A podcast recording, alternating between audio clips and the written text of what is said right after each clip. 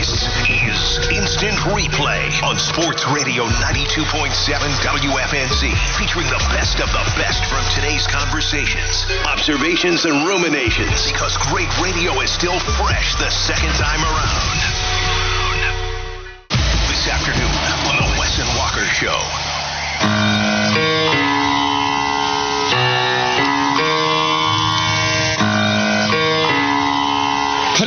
To reintroduce myself. My name is. I'm Will Palaszczuk.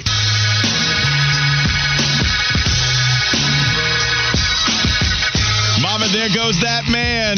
You know what time it is when we play public service announcement. Willie P. Seriously? Yeah, seriously, folks, we're not lying to you. Voice of Charlotte FC hopping on the Bodyworks Plus guest hotline to talk about the breaking news. Charlotte FC has a new manager, and it's a familiar name. Maybe not the same person, though. Dean Smith, the new manager of Charlotte FC. Willie, how many Dean Smith jokes should we hurl your way during this interview? Because have you heard enough of them yet? I, I'd I'd settle for zero, Walker. Uh, I've, I've seen all of them. I've heard all of them. Uh, even when he was named as a finalist, we started getting some of them, and uh, I have to say I'm uh, I'm already tired of them. So uh, if you could refrain, uh, I'd appreciate it. No, but before we move on, I do want to know how you think his implementation of the four corners Yeah, offense four will work with this team. Yeah, I did want to know. Yeah, yeah, yeah, yeah. I knew it was coming. I'm sorry, Will, Willie. We got to do it. I got to ask you. Let, let's ask about the real Dean Smith now here, at least in Charlotte. Okay, we can ask about Charlotte FC, the new manager, this Dean Smith. What makes this Dean Smith different, and what can you tell us about him?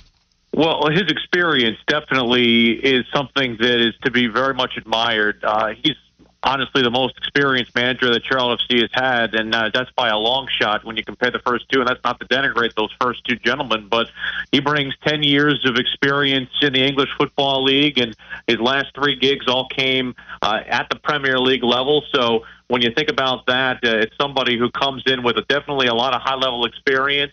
He's got a history of developing players. There's a lot of guys who uh, succeeded under his tutelage, including Jack Grealish, who is very, very prominent now with Manchester City. Uh, also got Villa from 13th place the previous season before he took over, and in 15th place when he took over midseason.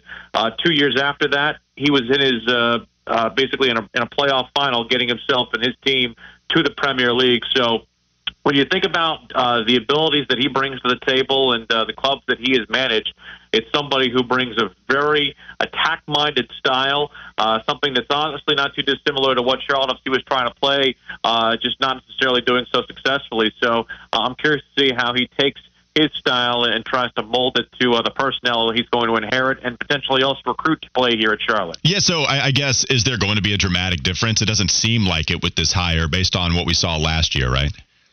Well, I think th- th- there is going to be a difference in thinking the personnel. I think, given the way that Charlotte FC ended last year, uh, there were some guys who I think very much came into form. You think of Kerwin Vargas, who I think really shone uh, during the last part of the season, but there were also rumor mills of potentially players moving on, including potentially Karol Swiderski.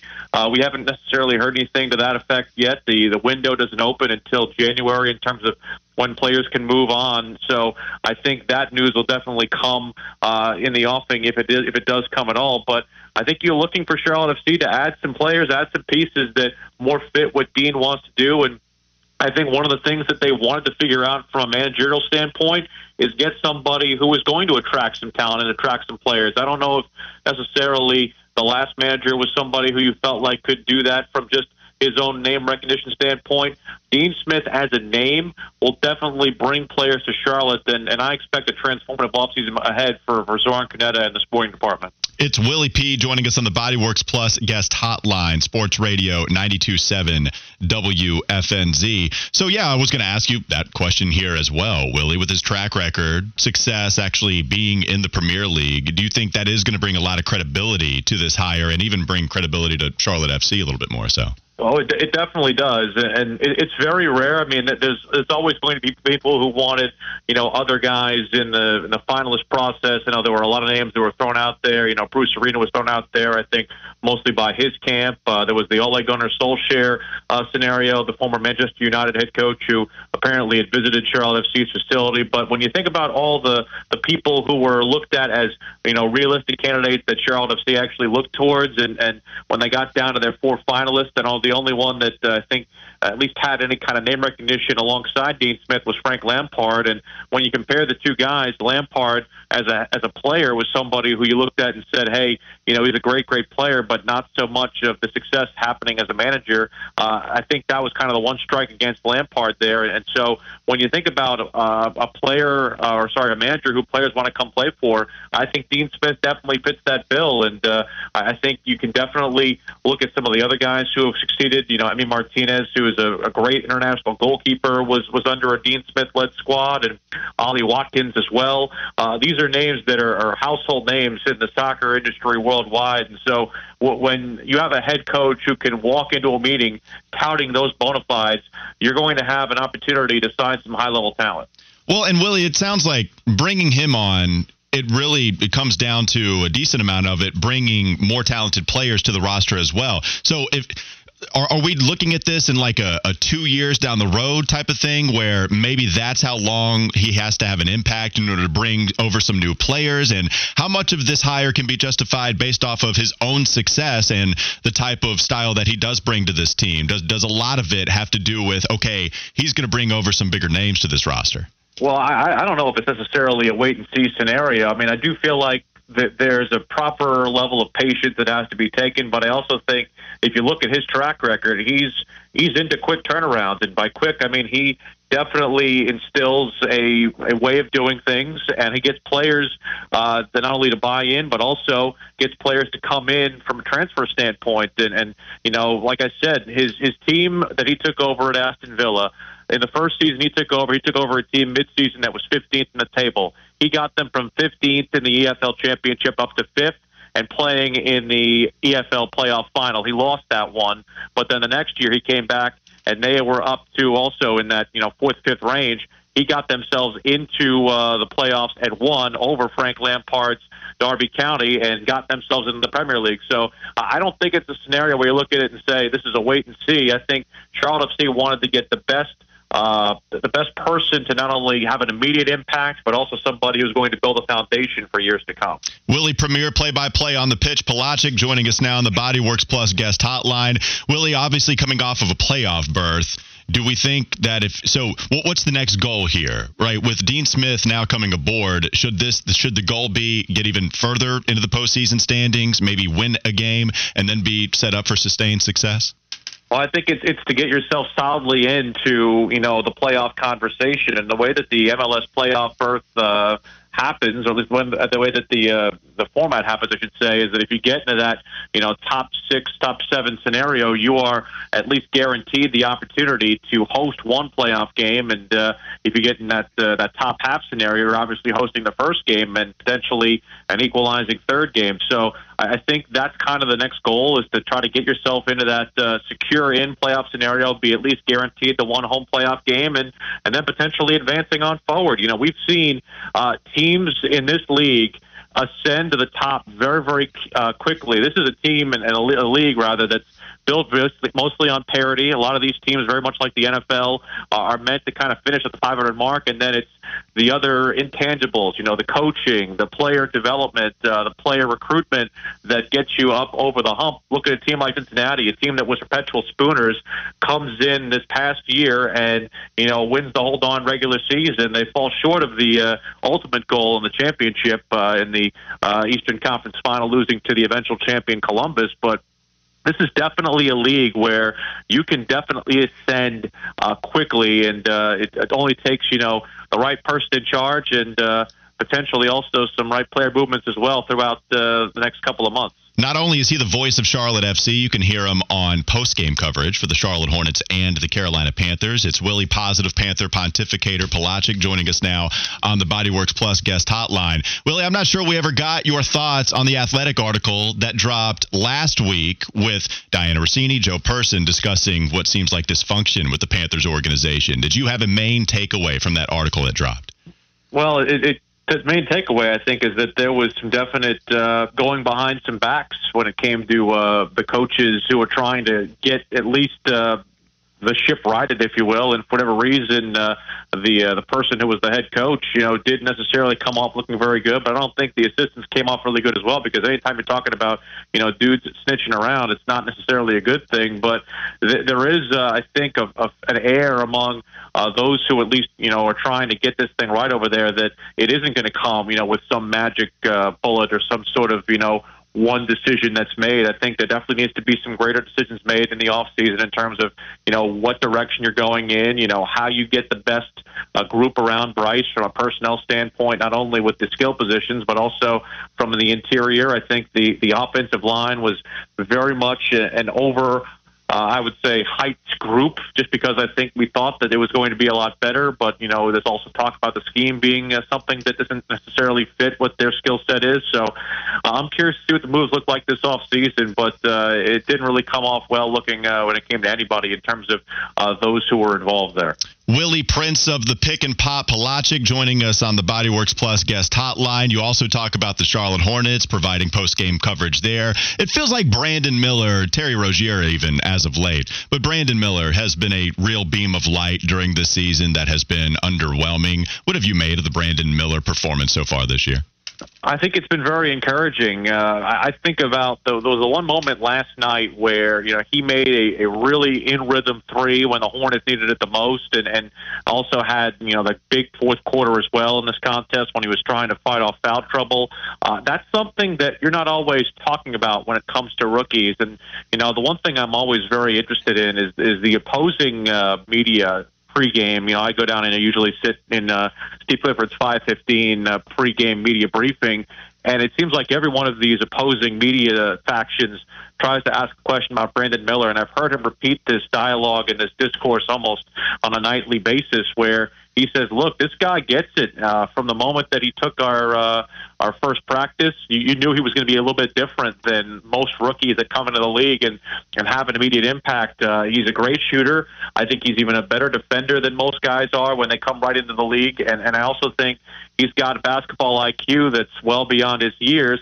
It's all about whether or not he can, you know, keep it up consistently over an 82 game schedule. Uh, I think we always kind of talk a lot about the rookie wall in terms of, you know, when guys' effectiveness potentially can take a little bit of a downturn, but I think he's somebody, you know, the immediate returns on him are incredibly impressive. And, and that's for a guy who I felt like, from a lot of people's perspective, maybe uh, preferred Scoot Henderson uh, based on uh, some of the pre draft conversations that were involved around Brandon Miller, a lot of them on the court, some of them off the court. But uh, I do feel like it's something where, uh, at least from an on court standpoint, has won over a lot of people, myself included.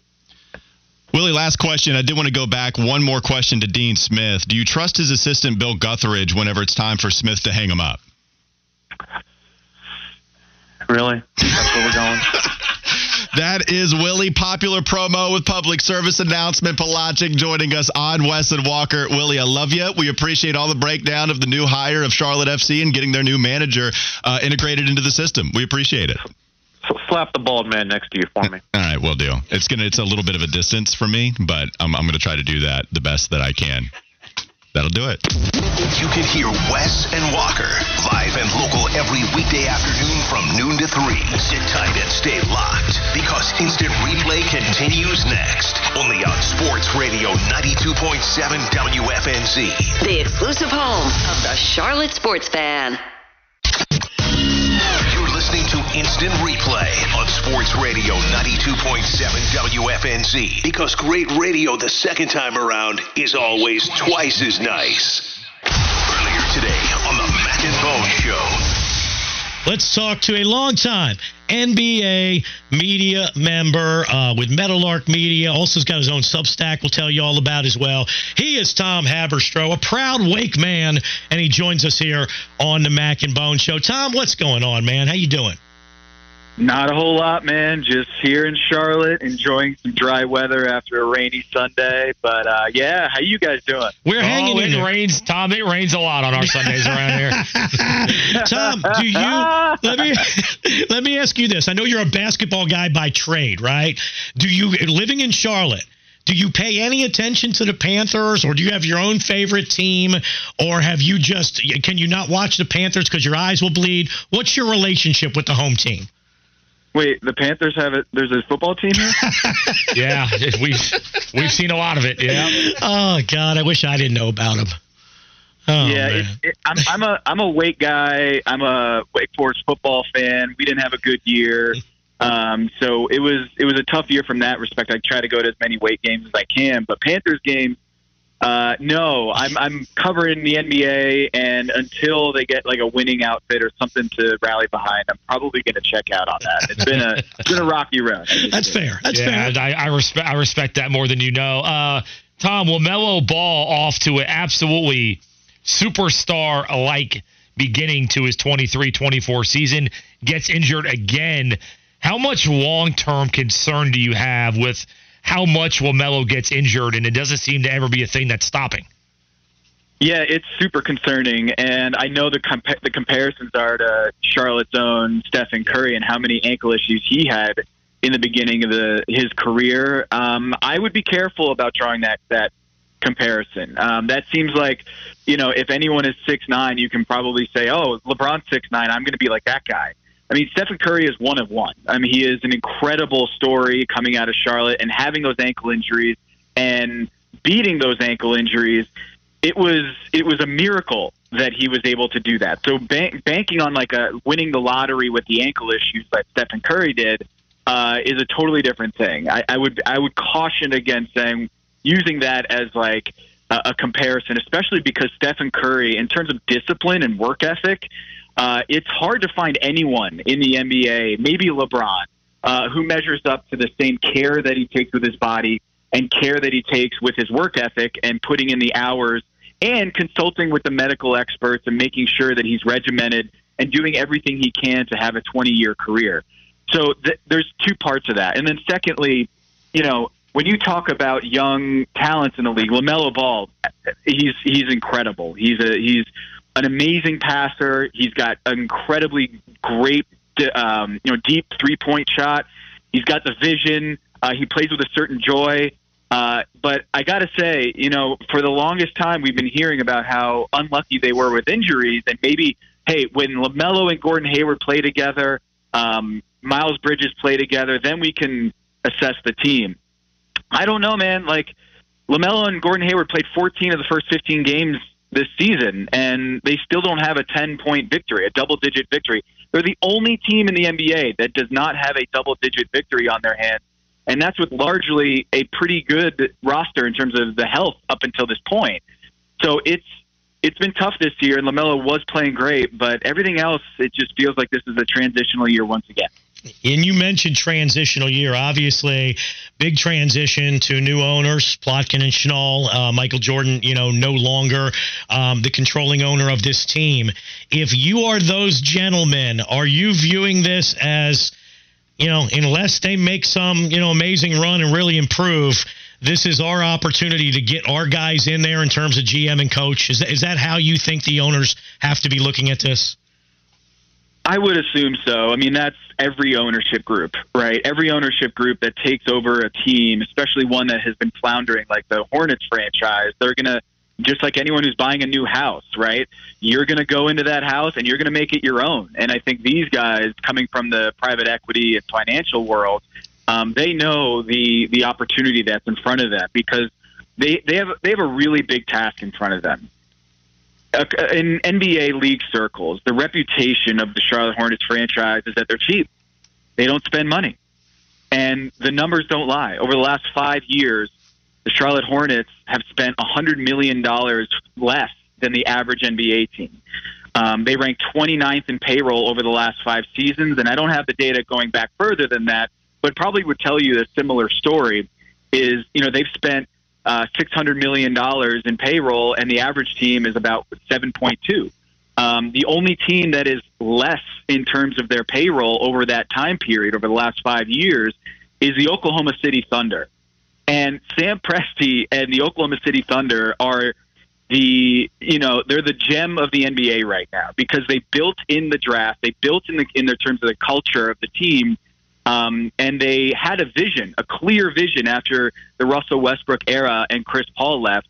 They were going to build through the draft and be lean and mean and look at what they have right now. So they're hitting in the draft like just like they did, you know, uh, with the Kevin Durant and Russell Westbrook. But they've also been very frugal in making sure they don't go out and sign Gordon Hayward, right? And if they do get a trade off of Kemba Walker, they make sure that they get, draft assets and they don't overspend for Terry Rozier. Those are big contracts, and for what? Um, so they didn't bottom out like the Oklahoma City Thunder did, and they're right in the middle of the NBA, just like uh, they typically have. And I just think that's a lesson for this new regime: is if you want to be frugal, you need to spend money in the right areas, and that's where Oklahoma City did. And look at what they're doing now. We're talking to Tom Haberstroh, the Finder Substack, also Meadowlark Media on the Bodyworks Plus guest hotline. Tom, last Friday, a a rumor was sort of out there from Jake Fisher of Yahoo that the Hornets may look to move on relatively soon and try to trade Miles Bridges because they don't feel that Miles will be back here next year. He will be a free agent. Does that does that make sense to you that they look to try to find value for Miles as he's gotten back to basketball? Or do you say, wait a minute, you went through all that for Miles to come back and now you're trying to trade him already? What's your reaction when you hear the rumor about the Hornets possibly looking to move Miles Bridges? Well, first of all, Jake Fisher at Yahoo is one of the best reporters in the biz. So if he's saying it, yeah. I, I, you can put stock in it. Okay. So secondly, I think again, when it comes to new ownership, they're going to put their stamp on this on this team, and I think there's going to be a strong push. Um, just reading the tea leaves, a strong push to try to start with a clean slate in this organization and try to figure out a way to disconnect from the previous organization in the sense of, hey, this is a new uh, a new start. This we're gonna have to change things around here, and I think Miles Bridges.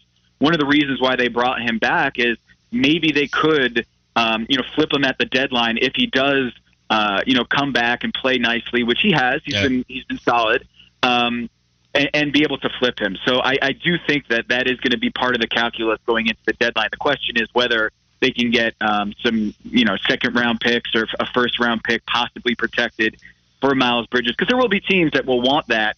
Um, especially considering there's new ownership and the league knows that this new ownership will be looking to assess everything under their roof to make it their own. We're talking with Tom Haberstroh, uh, longtime NBA insider, Meadowlark Media. Um, also at tomhaberstroh.com. Check out a link to his Substack as well and see what he has to say. Tom, two other guys um, that around trade deadline, I'm sure there's going to be talk about it, you know, especially if this team does not start winning at a more rapid rate, are Gordon Hayward. That's an expiring contract. So that obviously 30 million expiring is going to be, you know, valuable to somebody else. Um, but it also could be uh, valuable to the Hornets by just not doing anything. And then there's Terry Rozier. What do you do with him? How do you feel about those two guys and whether or not the Hornets should should shop those guys around the deadline? Yeah, I think you hit it on the head. Is that Gordon Hayward is very valuable to opposing contenders as a as a guy who's on an expiring deal as a rental, uh, but also really appealing to the Charlotte Hornets front office that are looking at their cap sheet and saying, "Oh, that's that's going to be a nice relief after the season once Lamelo Ball's extension comes in to play next year." Um, I think if you're the Hornets, you might look into the market and try to move Gordon Hayward and Terry Rozier uh, for more draft capital um, and not add more long-term money. So Terry Rozier has long-term money on his deal. Uh, so if you're going to try to you know flip those those guys for for something, you want to make sure that you get young players or long term assets rather than paying you know thirty million dollars for a veteran guy uh, like Terry Rozier when the team I think is going to be going through uh, upheaval in terms of the roster. So they got some really nice young pieces, but I think Gordon Hayward and Terry Rozier, if you can strike while the iron's hot and and try to move them or try to get as much as you can while they're still healthy, because as you've seen with the injuries with the team lately, uh, you know it's it's tough to keep you know expecting that oh well, you know we'll just wait on a trade or we'll wait till the to the you know the trade deadline. By the time that happens, you never know what the health of the team. So um, you know this is this is uh, a transitional year with Steve Clifford. He is in the last year of his guaranteed deal. Next year, there's a team option. Um, so everything I think at this point, it's going to be tough to you know keep Steve Clifford around if you know they move into that youth movement without Gordon Hayward and uh, and Terry Rozier because he loves those guys, and that's going to be really tough for a veteran coach to be coaching a bunch of twenty year olds.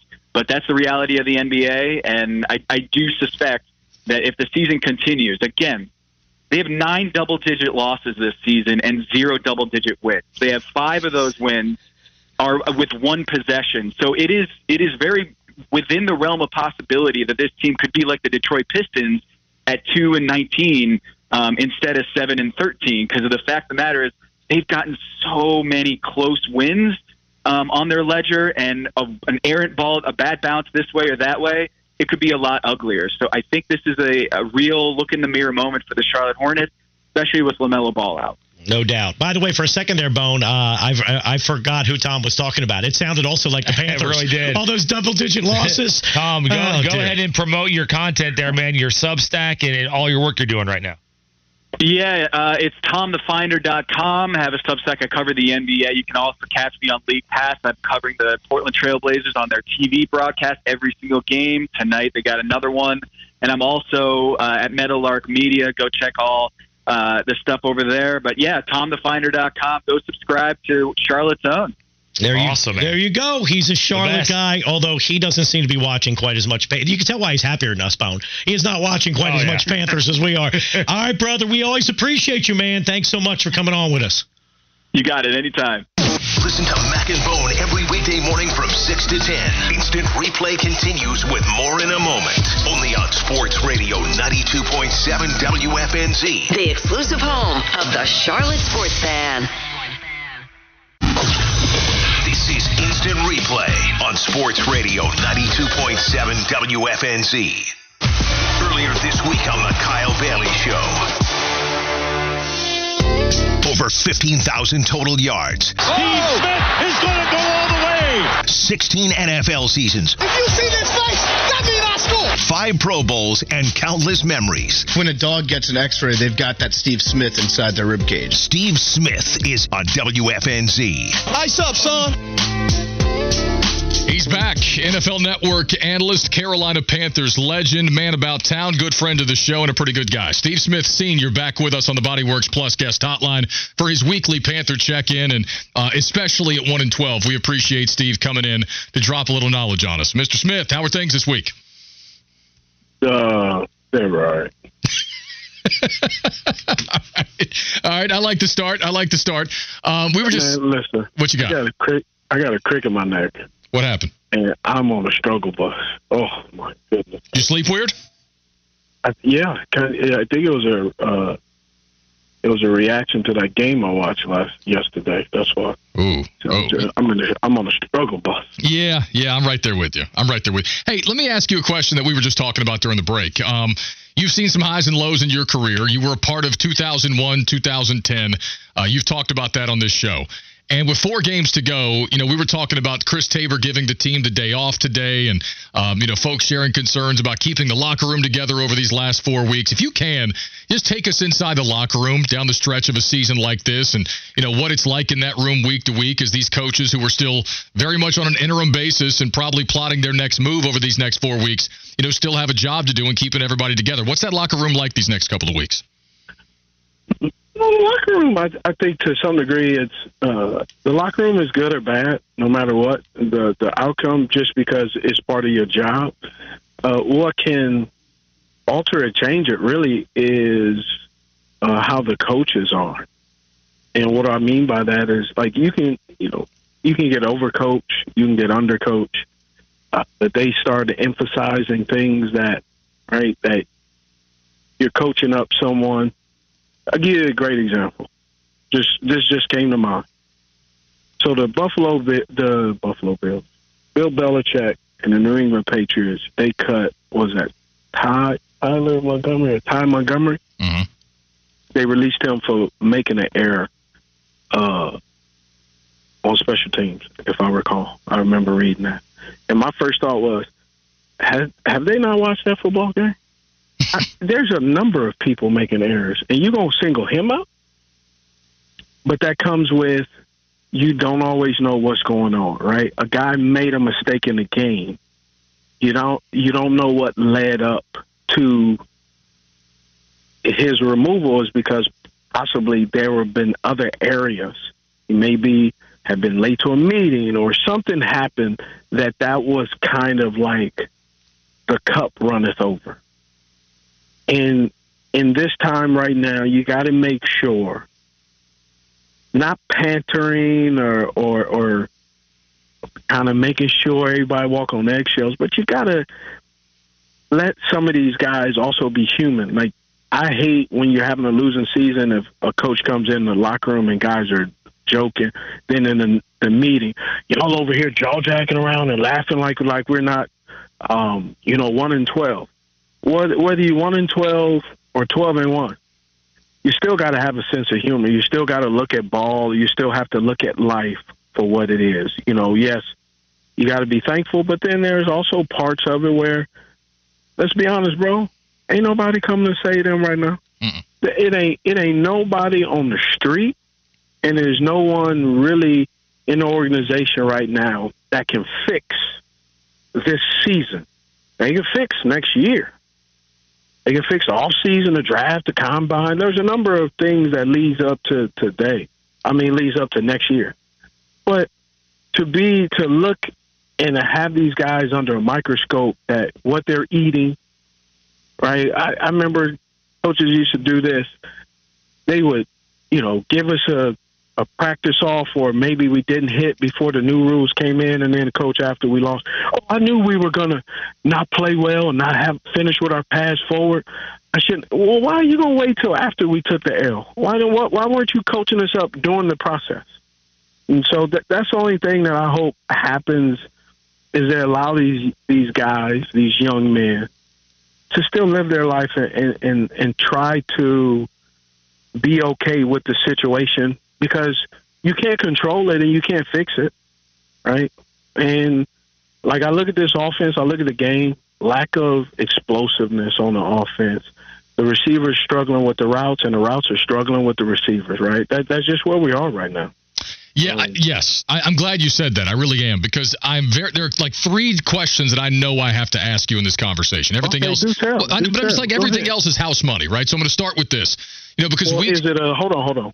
Is it a good house money? Because right now it ain't a lot of money in that house right now, boy. That thing- Steve, I didn't say it was a lot of money. I just said it was some house money. I just said I just said it was a lot of money. I just said it was some house money. All right, so, so there's, there's, there's three questions, right? Let's start with this. Um, how did you think that Bryce Young played yesterday? Given what you just said about the routes and the receivers and everything, like how do how did he play? Let's start there. I mean, he was under duress. I could tell you that. Uh, my man was running. He, he he made some plays with his feet.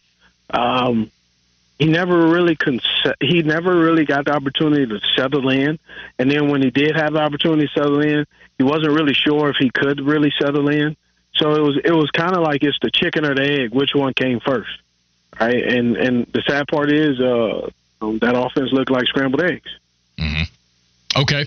So now with Bryce, you know, there are a lot of folks looking at, hey, Frank's gone. It's the remnants of his offense. Nothing's really changing, as, you, as you just alluded to, right, a couple of minutes ago. So there are a lot of folks that think, well, hey, you, you're doing more harm by leaving him out there these next four games than you might be by sitting him, letting Dalton finish the season, and just starting over this offseason.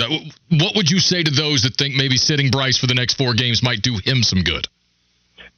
Well, if you sit him for the next four games, you're almost sitting them and and, and presenting it like punishment, right? I mean, let's be honest. Uh, you know, there are going to be teachable moments. Uh, there are teachable moments in in the game, right? There on on one of the passes that he threw, he I remember it was like it was near the the last of the third and two, fourth and one, and then in the game he looks to the right. And he's looking to the right where there's Adam Thielen. And and before anybody says anything, every every quarterback has a guy that they look to. That's why they're called number one wide receiver. Mm-hmm. That's the bottom line.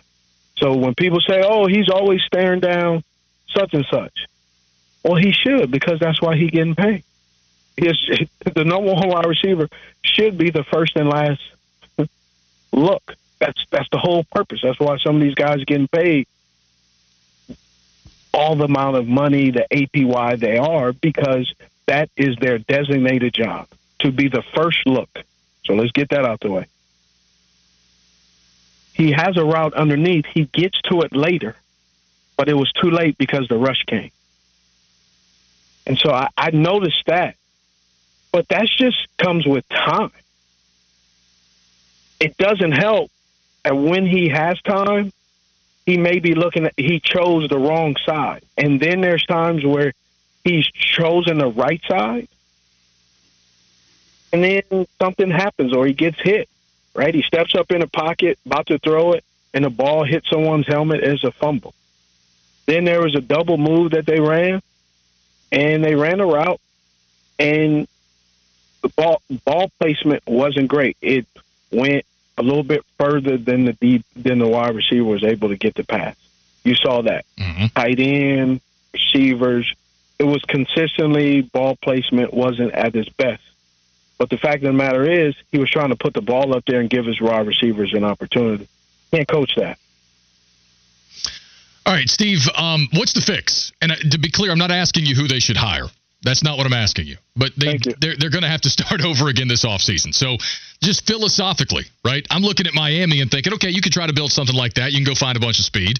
No, you can go try to do something of you know kind of like what the Houston's done this year offensively. But just generally speaking, what's the fix to take this quarterback that you've given up so much for, and you know in the search for a new coach? Like, what, what's the fix to get this back on track, Steve? Well, if you compare it to Houston, right? Some people are saying that I'm never going to sit here and say that a quarterback makes a receiver or a receiver makes a quarterback. You got to have both, right? Mustard and mayonnaise makes whatever, if it's egg salad, tuna salad, chicken salad, what it is. Ain't nobody trying to have no dry whatever protein on the on the on some bread. So you gotta you, you gotta put something with it. Mm-hmm. What they need to do, and I look at Houston, Houston in the beginning of the season, they had, I believe, 14 through agent, free agency and the draft. They have 14 wide receivers.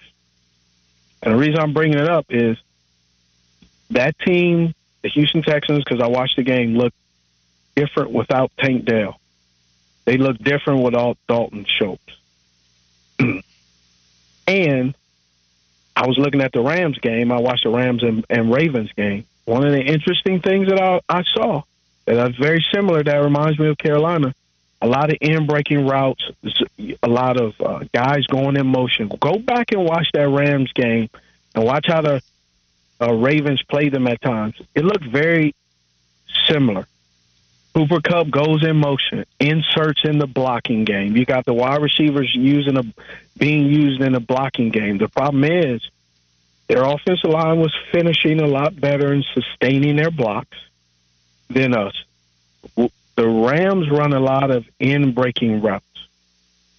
The problem with the in breaking routes with Carolina is one, your quarterback needs enough time to process and go through it. But you can't go through the progressions and be under duress. Because when they, you saw with Matthew Stafford, even though he played good, well, at times Matthew Stafford made the same mistakes. He was chucking the ball up, and then you go back to Houston in the the Jets. The Jets ran a lot of zone coverage, and guess what?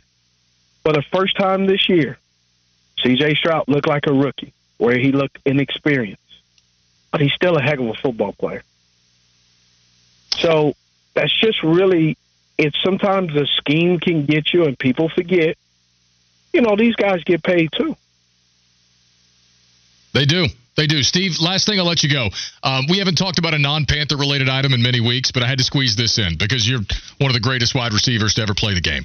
What did you think about the the, the end of Kansas City Buffalo last night and what happened with Kadarius Toney and Travis Kelce in that play? Uh, great play. Um, you know, they got people on online saying that uh, Von Miller was offside the next play. They didn't call it. Listen, uh, you know, with my most interesting job show on NFL Network, being a referee for a couple of days, man, it's tough. These guys are moving. You got to make the right decision. I would say this. I, you know, I check with the referees. He didn't check with the referees, and Andy Reid comes out and says, uh, you know, he he didn't ever check with them. So But at the end of the day, it's an unfortunate deal. It it just really sucks. More than anything, the first thing I thought about when that happened and they lost, I was like, Kadarius Toney's in trouble. Overall, he's been a guy at Florida. You know what he was? People drafted him, hoping him to, hoping he would be something. In New York, didn't work out. He goes to Kansas City. He is a Super Bowl champion. He's on that roster. This is just me. I would anticipate. Um, I don't believe he will be on that roster, not because of that, but all of the things. He lacks concentration. He doesn't finish, and ultimately, when you're a wide receiver and you don't consistently catch the football, then you no longer will be employed as a wide receiver for that team. And I think that's really, when you sum it up, he just hasn't stepped up to the, the type of player that people expected him to be. Steve Smith Sr., always appreciate you, my friend. We'll talk to you next week. Appreciate it. You tuned into Instant Replay. When the audio was so good, it has to be heard again. Only on Sports Radio 92.7 WFNZ. The exclusive home of the Charlotte Sports Fan.